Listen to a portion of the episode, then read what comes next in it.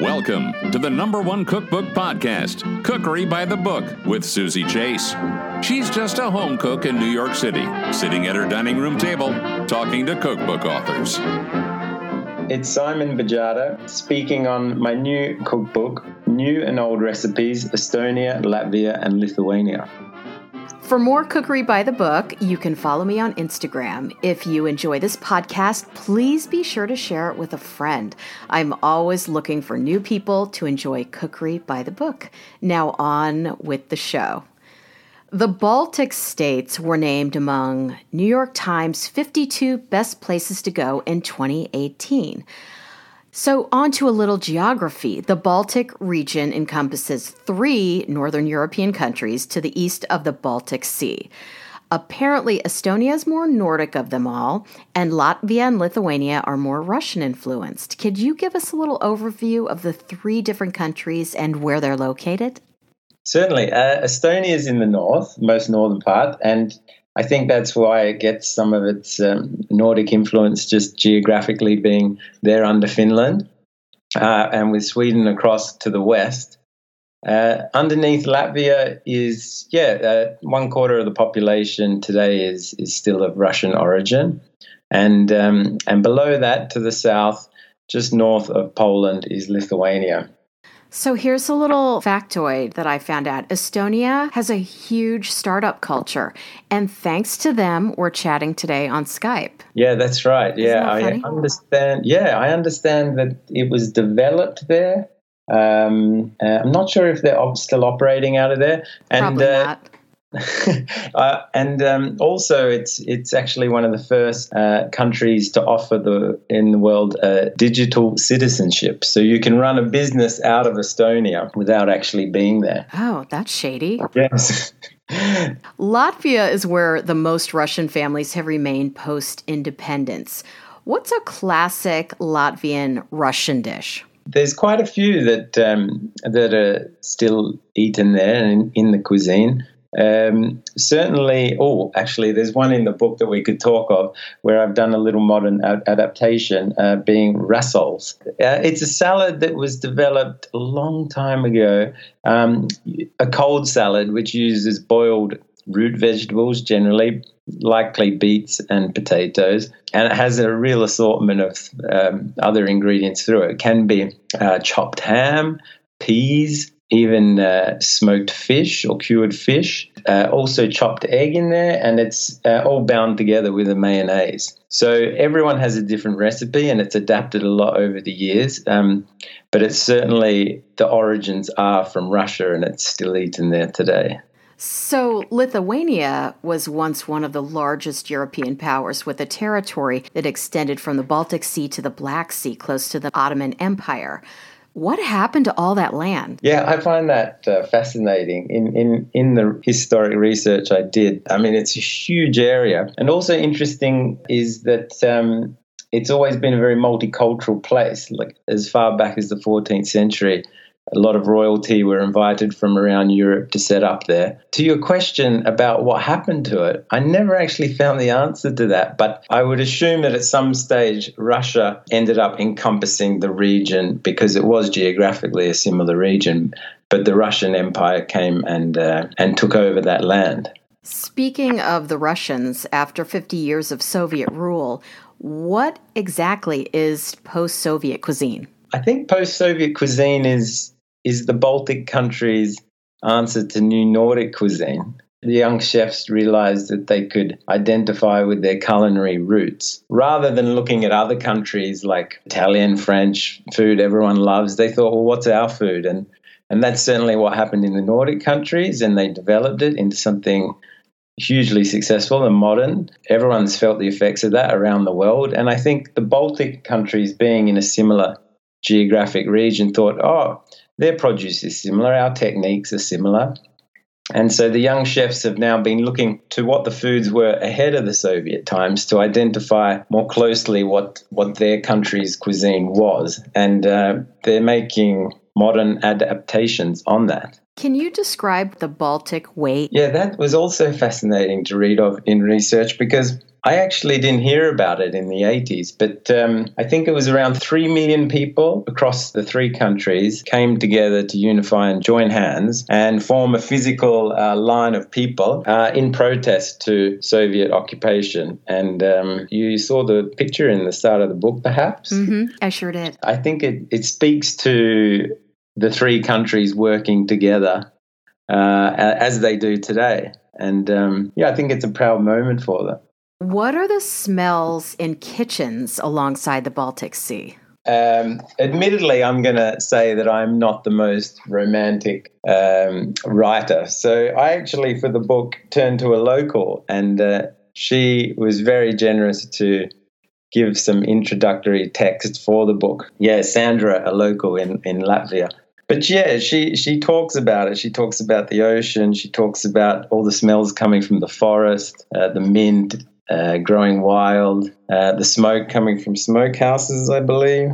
Yeah, the blue cheese and hemp butter. Oh yes, yes. She talks about the hemp butter. That's a that's a really interesting ingredient to find being used there, actually, because it's not so common in many cuisines the farmers used to use the oil from the hemp seed to condition their hands because of all the hard labor. And, and they also started to realize that the oil could be used in salads and uh, crushed to go in butters, etc. And uh, I think through the Soviet time, the farms were closed down and uh, they stopped the production. Since the 90s, it's, it's experiencing a bit of a resurgence. And now there's been leniency on the laws so people can grow the hemp again. And uh, it's a product you'll find in the supermarkets. I read that you said there's no personal backstory to this book. What prompted you to write it? I've always loved foreign cuisines, and when I visit places, it's all I'm looking for those little nuances about something that's unique or a technique that's unique. And I first visited uh, Latvia in 2008 and visited a restaurant which is still there today. They're actually a small chain where um, the local Latvian food is is served on a buffet every day. I just couldn't believe it when I walked in and saw these dishes. Uh, I was taking notes immediately. One of the first things I saw was the chilled beet soup, uh, which is also eaten in other countries, Poland, Russia, but th- that was the first time I saw it. And then all of a sudden, there's this assortment of cabbage dishes and pickle dishes and everything. It just grabbed my attention. And uh, since 2008, I visited over the years, being living here in Sweden, and went on some press trips. And every time I visited, I just dug a little deeper and deeper every time. And I started to realize that a lot of the recipes of the things I wanted to eat, they weren't appearing anywhere.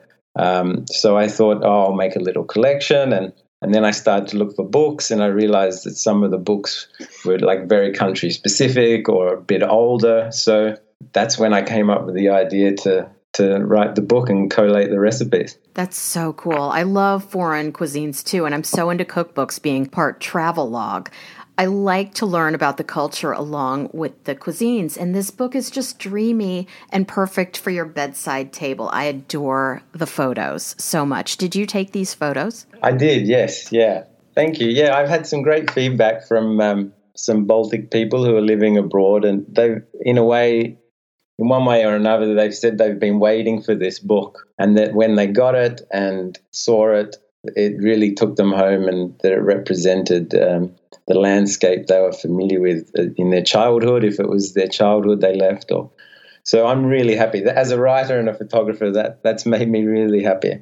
Oh my gosh, that's the best compliment you could ever get. Yeah, it's fantastic. Yeah, you know, I, I, it's a daunting task to write about another country's cuisine. There's no doubt, and um, I think having a, an outside eye looking in sometimes can help. But um, you know, I, I got uh, some some really interesting information from chefs and and local people who who helped for the whole project, and and there's been some great feedback, so that makes me really happy. I mean, all I want to do is share the food with with people around the world because they're little known countries, and and there's not much out there on their about their food, so it's it's great to see that it's doing the job. Why do you think this is a little explored culinary region? They're not countries that everyone visits. Uh, they're small countries. We, we, we hear very little from them. And a lot of people would assume that the, the food is similar to uh, the neighboring countries. And, and in a way, at times, it can be very similar, but there's also those little differences that, that make each country's cuisine unique. So it's exciting to dig and have a look at that and, and share it. In the cookbook, the first chapter highlights the Baltic love of dairy. Talk a little bit about that. You know, they've always been agrarian societies where they rely on the land and eat from the land. And I mean, you can go into the Riga Central Market and just see the, the love of dairy. There's huge selection of cheeses, a lot that are very unfamiliar. We were talking about hemp seeds. There's hemp seeds through cheese. Um, then you might have different consistencies of the cheese with hemp seeds, and there's ingredients um, and different forms of dairy that we are not familiar with. You might have sour milks with various sourness or or different fat contents. Um, also, the fresh cheese, which is then turned into curd cheese. Cheese ends up in chocolate, as you might have seen in the book. You know, and the first recipe in the book is an ode to that, uh, the summer milk soup. It's just so simple and uh, yeah, I think it speaks volumes of the love of the dairy to have a soup that's just from milk. What else is in it? They use spring vegetables, which, you know, lovely and sweet in the middle of summer. And that's it. The most simple seasoning, salt and pepper. And uh, yeah, it's, I think it's a classic recipe that represents the region really well. Another interesting um, recipe I read was on page 123. It's the piragi, piragi. Oh yes, the piragi. Yes, from Latvia. Yes, and it's a form of bragging rights. Talk a little bit about that. Yeah, I came across that in research that um, historically that would be something that you would bring. I think in midsummer, um, all the communities get together and celebrate midsummer. Uh, it's also a time to celebrate the harvest and what what the farm is yielding, etc. And it said that if you were to bring a huge tray of those, being filled of pork and made from wheat flour, it uh, served as a bragging right that things were going well. Would you say rye bread is a staple in all three countries? Yes, definitely. And um, it gets called black bread for some reason. And it's not always black, it can be a little more what we know as rye. But certainly in Lithuania, I noticed the way that they cook it, they make huge loaves. So it gets cooked at a lower temperature for a longer amount of time so that the heat can get all the way through the loaf. And this develops a really dark crust, and that's why the bread turns black, whereas the inside actually isn't black. So I understand how it gets called black bread, and that acts, that's actually quite interesting because the the loaf gets divided up into portions. So instead of buying your own individual loaf, you'll be at the market, and it'll already be cut up and it will be weighed and, and priced accordingly. So bread by weight, essentially. And um, you know, there's a re- there's a fantastic restaurant in Tallinn called Leib, and that that name is the Estonian word for bread. And I remember the first meal I had there. Uh, the chef he always came out and spoke about the food. It's a, it's a fantastic restaurant, and uh, I remember being quite surprised when he came and, and mentioned that dessert was going to be black bread ice cream. I'll never forget it, and it was delicious. So, what was that like? Yeah, really good. I mean, all ice cream's fantastic. Everyone's had a million different flavors.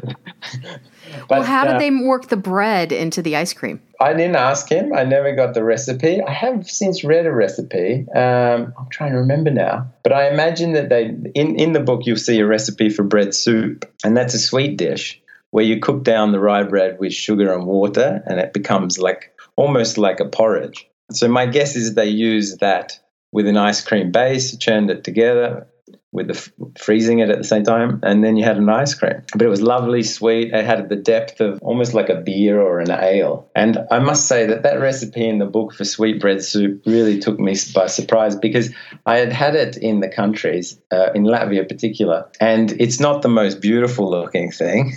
and, and I, while, I, while I was reluctant to include it in the book, you know, I made it a few times, and it's every time it surprised me. There's something about it being chilled and and sweet. It's it's very interesting flavor and and really really nice paired with the anything tart like a tart fruit and and then a little cream. So I think that that would be very similar to what they did to make that black bread ice cream. So last week I made your recipe for chilled beetroot soup. Chilled beetroot soup. That's hard to say.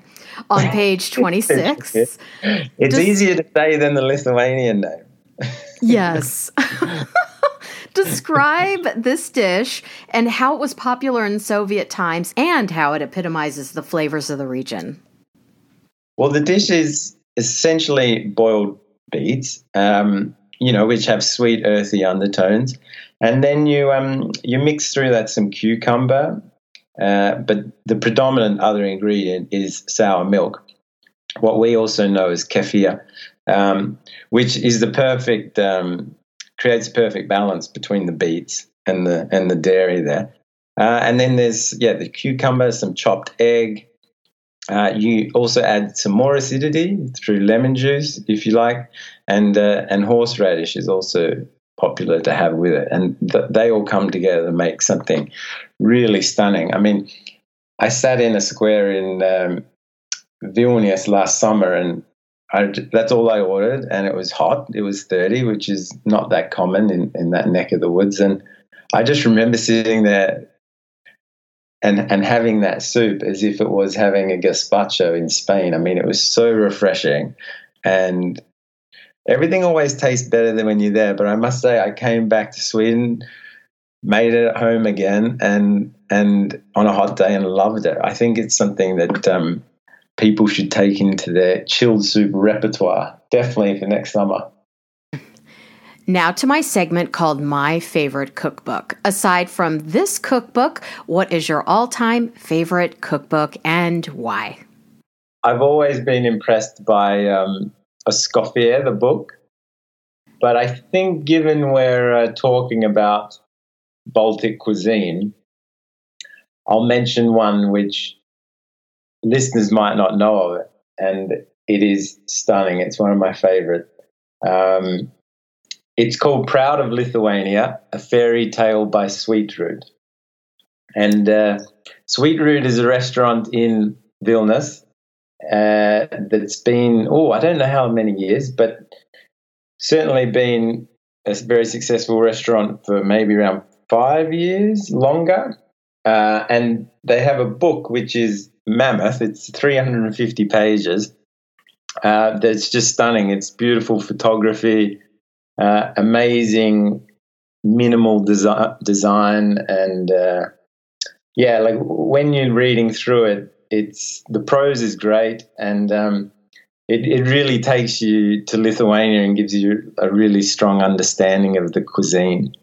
Um, and um, yeah, I mean, there's just a lot to like about it. I think it comes with like 10 different sleeve options on the outside. So you can pick um, which sleeve you would like. Um, and yeah, it just talks a lot about the identity of, of Lithuanian cuisine. So it's beautiful. And there's not many. I think it's a limited run. So is it newer or older? Uh, it came out maybe two years ago. Oh, okay.